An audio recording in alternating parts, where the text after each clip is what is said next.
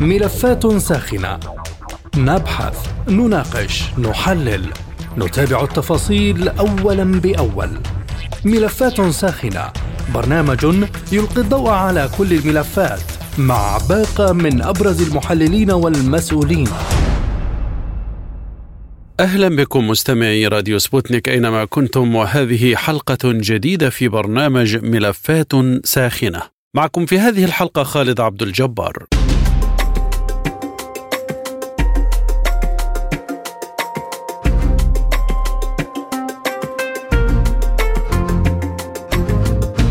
قال ولي العهد السعودي الأمير محمد بن سلمان في مقابلة تلفزيونية نشرت الخميس إن المملكة تقترب من تطبيع علاقاتها مع إسرائيل. ووصف ابن سلمان في حديث مع قناة فوكس نيوز الأمريكية المحادثات الهادفة إلى إقامة العلاقات الدبلوماسية بين الدولتين بأنها تقترب أكثر كل يوم. وشدد في مقابلته مع الشبكة الأمريكية على أن القضية الفلسطينية بالغة الأهمية لمسألة تطبيع العلاقات مع إسرائيل. ولفت ولي العهد السعودي إلى أنه لا علاقات مع إسرائيل حاليا وإدارة بايدن تبذل جهودا في هذا الشأن حاليا. وأضاف في رده على سؤال عن وصف المحادثات التي تهدف إلى إقامة العلاقات الدبلوماسية بين البلدين قال كل يوم نقترب أكثر. وتزايد الحديث خلال الأسابيع الأخيرة عن شرط سعودي لتطبيع العلاقات يقضي ببناء محطة نووية مدنية بمساعدة أمريكية على الأراضي السعودية. مما خلف تحذيرات في الأوساط الإسرائيلية من أن يخرج البرنامج النووي السعودي مستقبلا عن السيطرة وذلك على الرغم من امتلاك إسرائيل لبرنامج نووي غير خاضع للإشراف الدولي ومعارضتها امتلاك دول إقليمية لأي محطات نووية حتى إن كان الغرض منها سلميا. ووقعت إسرائيل أواخر عام 2020 اتفاقات لتطبيع العلاقات مع الإمارات والبحرين والمغرب وتفاهمات مشابهة مع السودان برعاية الرئيس الأمريكي السابق دونالد ترامب في البيت الأبيض. وتحاول إسرائيل السعي لتوقيع اتفاق مشابه مع السعودية لما لها من ثقل في العالمين العربي والإسلامي. لكن السعودية في أكثر من مناسبة أكدت أن تطبيع العلاقات مع إسرائيل مرتبط بحل الصراع مع الفلسطينيين. كان رئيس الوزراء الإسرائيلي نتنياهو أبلغ الرئيس الأمريكي بايدن أن التوصل لاتفاق سلام تاريخي ممكن مع السعودية. ومن جانبه قال ولي العهد السعودي إن بلاده تقترب مع التطبيع مع إسرائيل لكن القضية الفلسطينية تظل مهمة للمفاوضات. وقال بايدن الذي التقى نتنياهو على هامش قمة الجمعية العامة للأمم المتحدة في نيويورك إنه يأمل في الاجتماع مع نتنياهو في واشنطن بحلول نهاية العام. من جهته أبلغ نتنياهو الرئيس الأمريكي بأن التوصل إلى اتفاق مع السعودية مقترب وذلك في ظل الحديث عن سعي واشنطن لتطبيع العلاقات بين البلدين.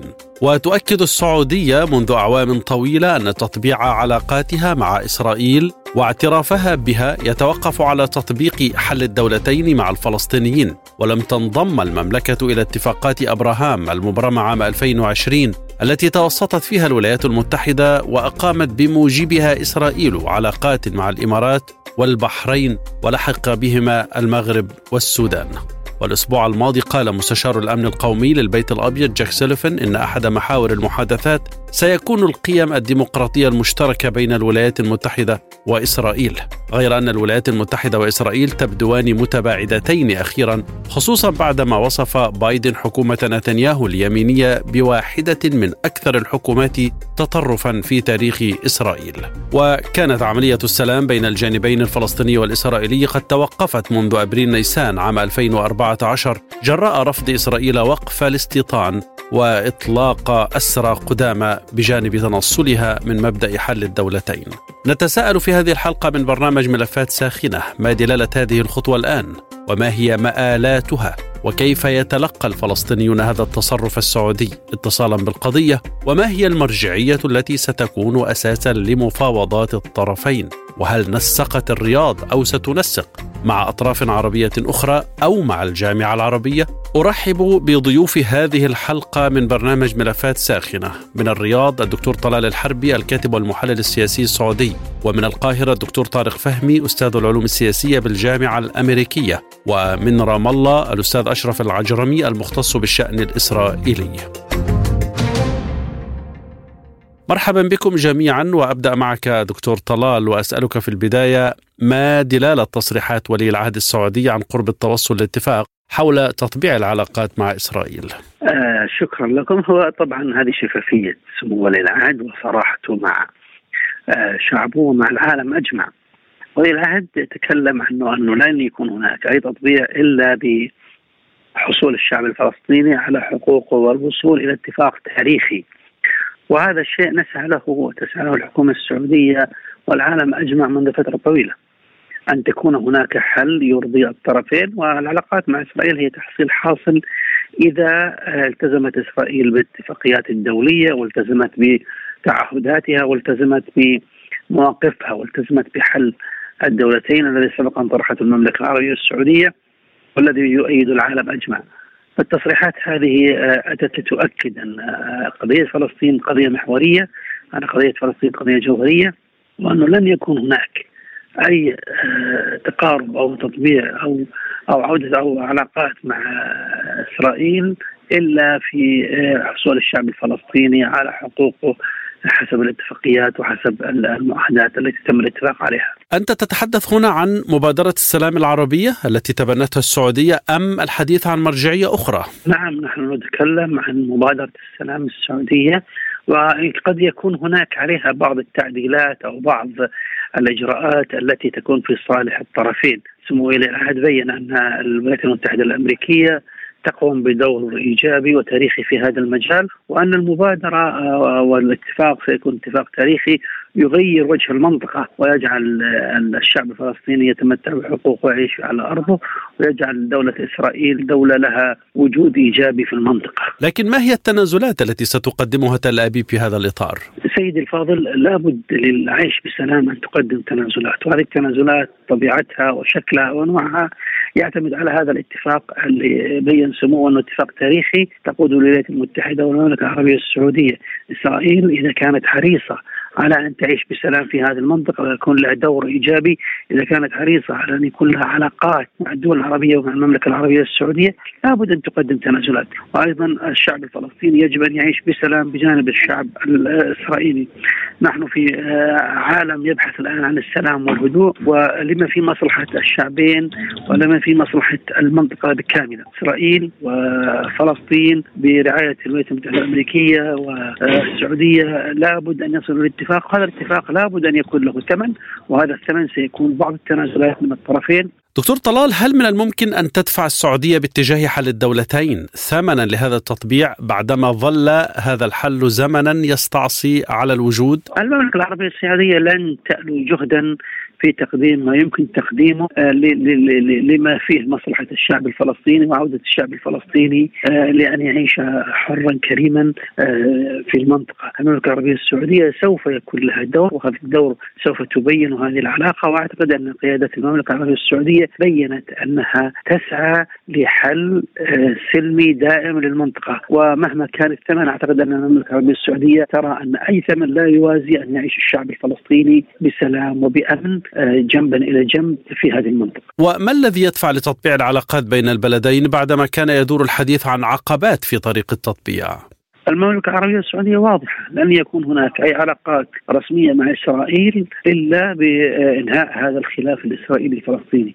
بين سمو ولي العهد أن القضية الفلسطينية قضية العرب الأولى قضية الجوهرية وأنه أي آه، منطلق لأي علاقات مع إسرائيل لن يكون إلا من خلال حل القضية الفلسطينية. آه، العلاقات الرسمية لن تكون معلنة ولن تكون رسمية إلا إذا توصل الشعب الفلسطيني لما يريده من حل يرضي الطرفين ويحفظ حقوق الطرفين ويجعل هذين الشعبين يعيشين بسلام جنبا إلى جنب. دكتور طلال المملكة لم تنضم إلى اتفاقات أبراهام المبرمه عام 2020 التي جاءت بوساطة أمريكية وأقامت إسرائيل بموجبها علاقات مع الإمارات والبحرين ثم المغرب والسودان. ما الذي تغير في الموقف السعودي؟ آه، الموقف السعودي واضح من البداية، الموقف السعودي ينطلق من حل القضية الفلسطينية. حل القضية الفلسطينية هو الذي سيفتح الأبواب لإقامة علاقات والدخول في اتفاقيات والدخول في معاهدات لن يكون هناك أي تعهدات أو علاقات حسب ما بينت القيادة السعودية إلا من خلال حل القضية الفلسطينية حل القضية الفلسطينية هو جوهر العلاقات وهو المفتاح الذي سيفتح الأبواب لهذه العلاقات والاتفاقيات. المملكة العربية السعودية موقفها واضح ثابت منذ البداية وأن أن القضية الفلسطينية هي المحور الأساسي ولن نقيم أي علاقات مع إسرائيل ما دام الشعب الفلسطيني يعاني على أرضه وبين شعبه. طيب هنا سؤال آه، ربما يتصل بموقف البلدان الأخرى، يعني الإمارات والبحرين والسودان والمغرب طبعت مع إسرائيل دون مقابل، هل النموذج السعودي سيكون مختلفا؟ لكل دولة سيادة، لكل دولة رؤية، لكل دولة آه، أولويات وأولوياتنا في المملكة العربية السعودية هي الشعب الفلسطيني والقضية الفلسطينية. المملكة العربية السعودية لها دور آه، كبير في هذه المنطقة وهي تسخر كل نفوذها وطاقاتها لحل هذه القضية بما يعود بالنفع السلام والأمن على الشعب الفلسطيني أولا وعلى المنطقة برمتها ثانيا. الموقف السعودي كما عدت أكرر لك لن يكون هناك أي علاقات إلا من خلال حل القضية الفلسطينية والعيش بسلام في هذه المنطقة ومن وجهة نظرك ما أسباب الحرص الأمريكي على تطبيع العلاقات السعودية الإسرائيلية؟ المملكة العربية السعودية دولة محورية في المنطقة دولة لها ثقلها الديني والاجتماعي والاقتصادي وكل الشعب الأمريكي والدولة الأمريكية والقيادة الأمريكية تسعى لأن يكون لها علاقة أصلا إيجابية مع المملكة العربية السعودية وعلاقة قوية فهي بالأولى تريد أيضا لإسرائيل أن يكون لها علاقة مع المملكة العربية السعودية لما تعنيه المملكة العربية السعودية من ترجيعية في هذه المنطقة اقتصادية سياسية دينية اجتماعية. فالمملكة العربية السعودية أي علاقات معها سوف تفتح لإسرائيل أن تعيش بهذه المنطقة ويكون لها دور إيجابي ودور فعال لما فيه صالح المنطقة وصالح الشعوب العربية وشعب إسرائيل. أخيرا هل الرياض نسقت آه، في هذه الخطوة مع دول عربية أخرى أو مع الجامعة العربية أم أنها خطوة تأتي بشكل منفرد من جانب السعودية؟ المملكة العربية السعودية دائما تنطلق من منطلق آه، القومية العربية ومن منطلق آه، التنسيق والترتيب وأكيد لابد من أن يكون هناك تنسيق مع الدول المعنية في هذا الموضوع. أولا دولة فلسطين ومصر الأردن. شكرا لدكتور طلال الحربي الكاتب والمحلل السياسي السعودي من الرياض. ومن القاهرة أرحب مجددا بالدكتور طارق فهمي أستاذ العلوم السياسية بالجامعة الأمريكية. دكتور طارق ما دلالة تصريحات ولي العهد السعودي الآن عن قرب التوصل لاتفاق مع الكيان الإسرائيلي. آه، بالتأكيد طبعا آه، بالتأكيد هذه خطوة مهمة في هذا التوقيت آه، لجملة من الاعتبارات بطبيعة الحال العلاقة السعودية الإسرائيلية تمضي في سياقات معينة ربما يعني لا تتضمن تفاصيل كثيرة لكن من الواضح أنه الوسيط الأمريكي يؤدي دور في هذا الإطار والوسيط الأمريكي يريد أن يحقق إذا قبل إجراء الانتخابات الرئاسية الأمريكية بإحداث هذا التطور المفصلي أو النوعي في مسار العلاقة آه، السعودية الإسرائيلية. آه، هناك متطلبات من قبل الطرفين السعودي والإسرائيلي لإتمام آه، هذه المصالحة أو إتمام مشروع التطبيع بالكامل. ليست القضية الفلسطينية وحدها عنوان ما يجري إنما القضية الفلسطينية جزء من كل في إطار منظومة متكاملة في إطار العلاقات. يمهد الجانب الأمريكي لجملة من التفاصيل المتعلقة بهذا الأمر. وفي تقديري إن هناك ربما خلال الفترة الوجيزة هناك تطورات دراماتيكية ومفصلية في مجرى العلاقة المرتقمة ما بين الجانبين السعودي والإسرائيلي. يعني أفهم من هذا أن الحرص الأمريكي على تطبيع العلاقات السعودية الإسرائيلية هو تسجيل نصر انتخابي لبايدن قبل أن يغادر البيت الأبيض؟ آه، أنا في تقديري أن الإدارة الأمريكية تريد أن تحقق اختراقا في مسار العلاقات العربية الإسرائيلية في هذا التوقيت آه، اتجاه إلى فكرة السلام الاقتصادي بديلا عن السلام السياسي وهو ما يزعج الجانب الفلسطيني. وهناك رسائل متبادلة بين الجانبين الفلسطيني والسعودي في هذا الإطار. لا تنسى أن السعودية أكبر دولة عربية وإسلامية لها مشروعها في المبادرة العربية ولها كانت تحفظات كثيرة في هذا الأمر. وبالتالي أنا أظن أنه آه، يعني يجب أن نتوقع أن المطالب السعودية تختلف تماما عن المطالب الإسرائيلية في في التطبيع. المطالب السعودية ليست برنامج نووي سعودي سلمي وتوفير شبكات أمان آه، أو تعهد الإدارة الأمريكية بالتعامل مع أي تطورات تستهدف السعودية. إنما بطبيعة الحال هناك أيضا مطالب بدعم آه، آه، يعني المتطلبات الأمنية السعودية باعتبارها حاصلة على بعض المزايا كدولة عضو في حلف الأطلنطي. وأعتقد أمور كثيرة طالب بها الجانب السعودي. طبعا الإضافة إلى القضية الفلسطينية. في تقدير القضية الفلسطينية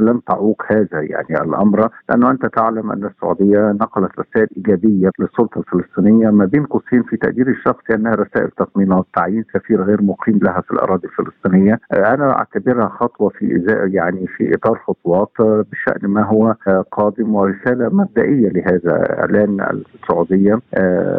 خزين من الخطوات ليست فقط تعيين سفير غير مقيم في الأراضي الفلسطينية أنها لم تنسى القضية الفلسطينية وبطبيعة الحال أنها تقود ذلك لأن السعودية هي صاحبة مبادرة السلام العربية اللي كان أطلقها آه، الملك الراحل عبد الله بن عبد العزيز عام 2002 وكان هدفها الرئيسي كما تذكر إنشاء دولة فلسطينية معترف بها دوليا على حدود 67 وعودة اللاجئين وانسحاب إسرائيل من الجولان مقابل اعتراف وتطبيع العلاقات بينها وبين الدول العربية. هل ستلتزم إسرائيل بهذا؟ هل سيكون هناك ردود فعل مختلفة؟ أنا أعتقد أنه هناك تطورات والتطورات ستمضي بطبيعة الحال في هذا التطبيع. تحقيق فكرة السلام آه، الاقتصادي والسلام الأمني وليس السلام السياسي، لهذا طرحت الإدارة الأمريكية بمباركة سعودية في قمة العشرين ما يعرف بمشروع الممر، نتحدث عن سلام اقتصادي شامل، نتحدث عن إجراءات، نتحدث عن خطوات مهمة في هذا السياق، في تقديري التطبيع قادم.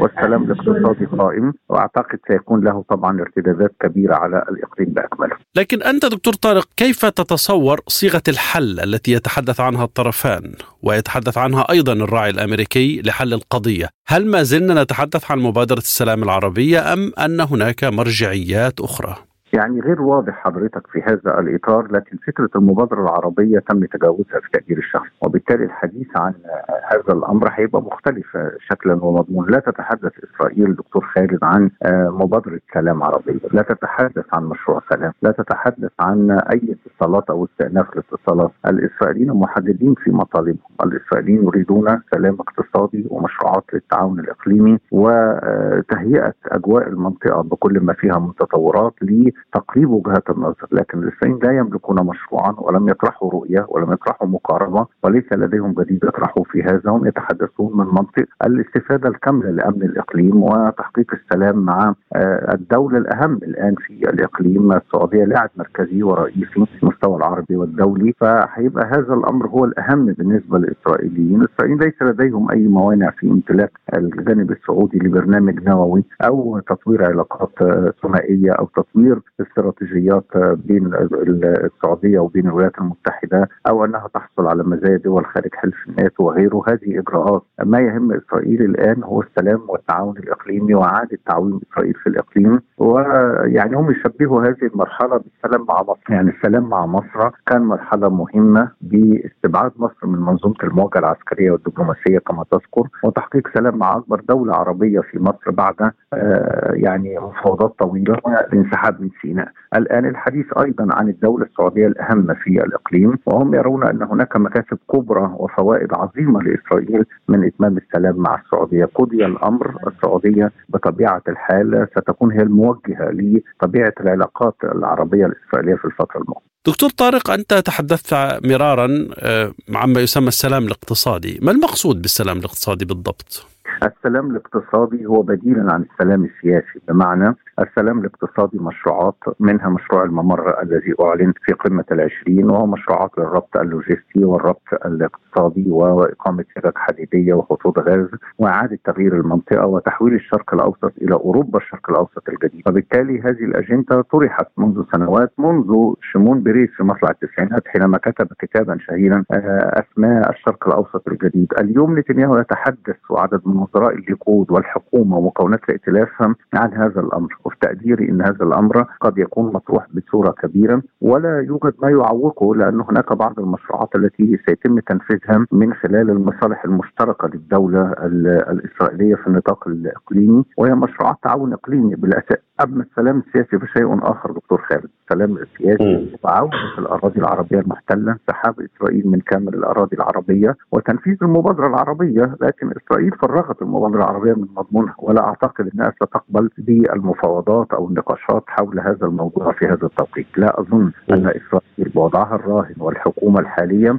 يمكن أن تطرح رؤية أو مقاربة لعملية السلام. هذا الأمر مستبعد تماما في تقديري في هذا التوقيت. طيب الإمارات والبحرين والسودان والمغرب المغرب طبعت مع الكيان الإسرائيلي دون مقابل. هل السعودية ستكون تكرارا لهذا أم ستكون نموذجا مختلفا؟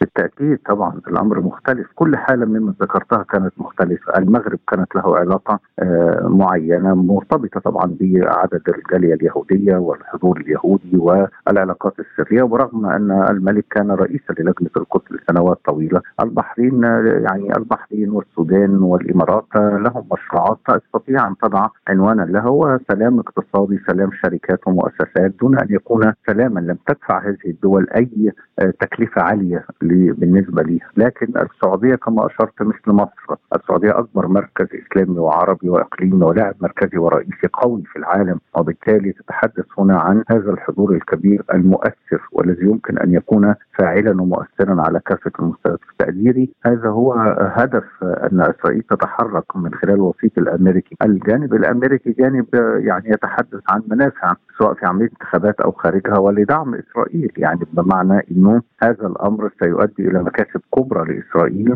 السلام مع السعودية يختلف تماما السلام مع دولة الإمارات العربية أو السودان أو المغرب. وهذه الخطوة أحادية من جانب الرياض أم أن السعودية من الممكن أن تكون نسقت أو ستنسق مع دول عربية أخرى ذات صلة ومع الجامعة العربية بالطبع؟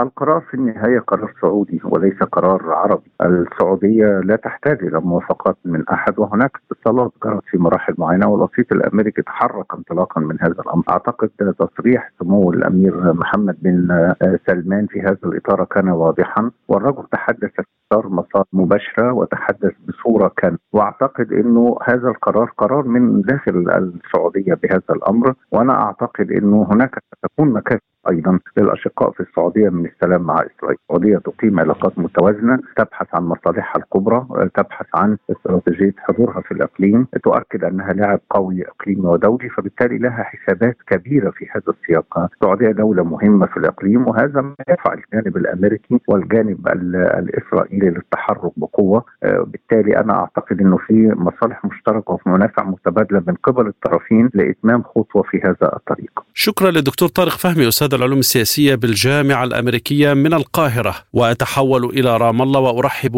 منها مجددا بالأستاذ أشرف العجرمي المختص بالشأن الإسرائيلي. أستاذ أشرف كيف يتلقى الداخل الفلسطيني هذه الخطوة التي أعلن عنها ولي العهد السعودي مؤخرا؟ يعني إذا لم يكن هناك تطور جدي واختراق في الملف الفلسطيني الإسرائيلي ستقابل برفض واستنكار من قبل الشعب الفلسطيني حتى لو يعني القيادة الفلسطينية لم تقم بخطوات جدية لمعارضة ذلك سيكون هناك استنكار واسع شعبي لأي خطوة تطبيع علاقات مع إسرائيل دون رفض ذلك لإنهاء الصراع الفلسطيني الاسرائيلي وأحداث اختراق في هذا الملف. وجهة النظر السعودية تقول إن التطبيع لن يتم إلا بمقابل تسوية حقيقية للقضية الفلسطينية، كيف تعلق؟ يعني المرجعية التي تحدثت عنها السعودية ل يعني تحقيق اتفاق إسرائيلي سعودي حول تطبيع العلاقة هي المبادرة العربية للسلام. بمعنى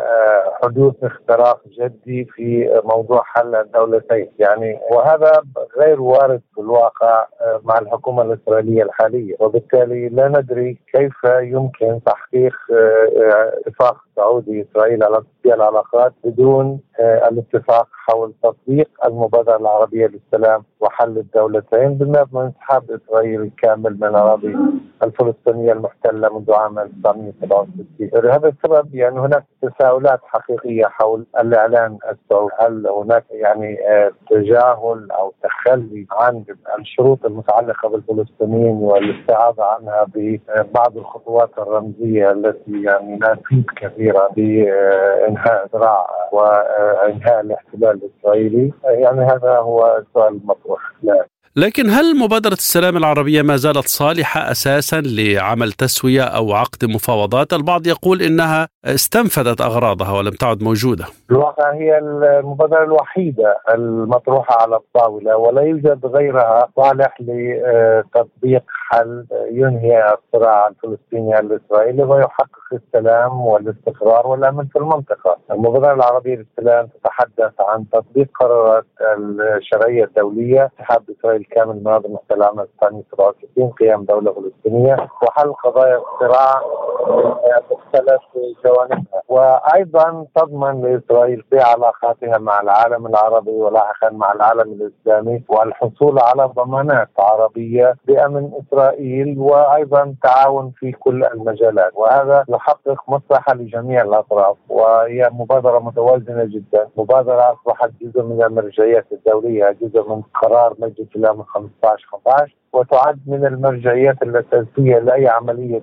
سلام فلسطيني إسرائيلي. أنت أشرت إلى أن السعودية أبلغت السلطة الفلسطينية، هل يفهم من هذا أن هناك تنسيقا بين السعودية والسلطة حول هذه الخطوة؟ بالتأكيد يعني كان هناك وفد فلسطيني زار السعودية مؤخرا برئاسة حسين الشيخ أمين سر اللجنة التنفيذية وعضو اللجنة المركزيه لحركه فتح وطرحت المواقف الفلسطينية والمطالب الفلسطينية التي من المفروض أن تحملها السعودية في إطار طلعتها مع الولايات المتحدة الأمريكية حول تطوير العلاقات، وبالتالي الموقف الفلسطيني بهذا الشأن واضح ويتحدث عن ضرورة ضمان انسحاب إسرائيل من كافه الاراضي المحتله 37 ووقف الاستيطان بشكل كامل وتمكين السلطة الفلسطينية في هذه المرحلة من الحصول على مناطق تمهيدا للانسحاب الكامل لإسرائيل من الأراضي الفلسطينية المحتله. البعض تحدث أستاذ أشرف عن أن صيغة الحل المتوقعة عقب التطبيع هو السلام الاقتصادي.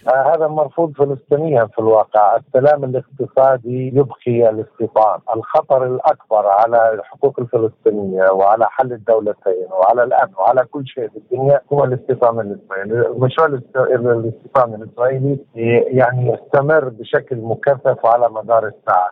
أي مشاريع اقتصادية دون تمكين الفلسطينيين من مناطق جيم التي تشكل غالبية الاراضي المحتلة لا أفق لها، حتى الاقتصاد الفلسطيني بدون السيطرة على هذه المناطق لا يمكن أن يتطور، هي التي تشكل المخزون الاستراتيجي والموارد للشعب الفلسطيني لتطوير اقتصاد قابل للاستمرار والحياة، وحتى الدولة الفلسطينية بدون مناطق جيم لا يمكن ان أن تكون يعني قابلة للحياة ومتواصله جغرافيا وتحصل على 100% من الاراضي المحتله عام 1967 وبالتالي أي سلام اقتصادي بدون ربطه بالأرض يعني إبقاء المشروع الصهيوني يعني تمكين إسرائيل من تنفيذ مخططها الكامل وهو مرفوض جملة وتفصيلا من كل يعني قوى الشعب الفلسطيني وهو كبر الرماد في العيون ولا يمكن أن يحصل لا يمكن أن يحصل تطوير أو اقتصاد أو تغيير في حياة وشروط الحياة للفلسطينيين دون الحصول على الأرض ودون الحصول على الاستقلال ودون السيطرة على المعابد ودون السيطرة على يعني كل مقدرات وموارد الشعب أخيرا في حال تم هذا التطبيع ما هي خيارات الشعب الفلسطيني؟ الشعب الفلسطيني لا خيار له سوى مقاومة الاحتلال حتى النهاية وهو مستمر وهذه وهذا الخيار مستمر على الأرض، نحن نقاوم الاحتلال ميدانيا عبر المنظمات الدولية وعبر كل الهيئات بما فيها محكمة الجنايات الدولية وغير ذلك، هذا مستمر، كلما تصاعدت الأمور أكثر واستمر العدوان الاسرائيلي أكثر، كلما اشتد نضال الشعب الفلسطيني وتجذر وتسلب أكثر، وهذا الخيار هو الوحيد المطروح أمام الشعب الفلسطيني في ظل غياب الخيارات الأخرى وهي خيارات التسوية والتوصل إلى السلام عبر المفاوضات وعبر تدخل دولي فاعل. شكرا للأستاذ أشرف العجرمي الكاتب الفلسطيني والمختص بالشأن الإسرائيلي من رام الله، وشكرا لكم مستمعي الكرام، للمزيد زوروا سبوتنيك dot ae إلى اللقاء. مستمعينا بهذا نصل وإياكم إلى نهاية هذه الحلقة من برنامج ملفات ساخنة، طابت أوقاتكم وإلى اللقاء.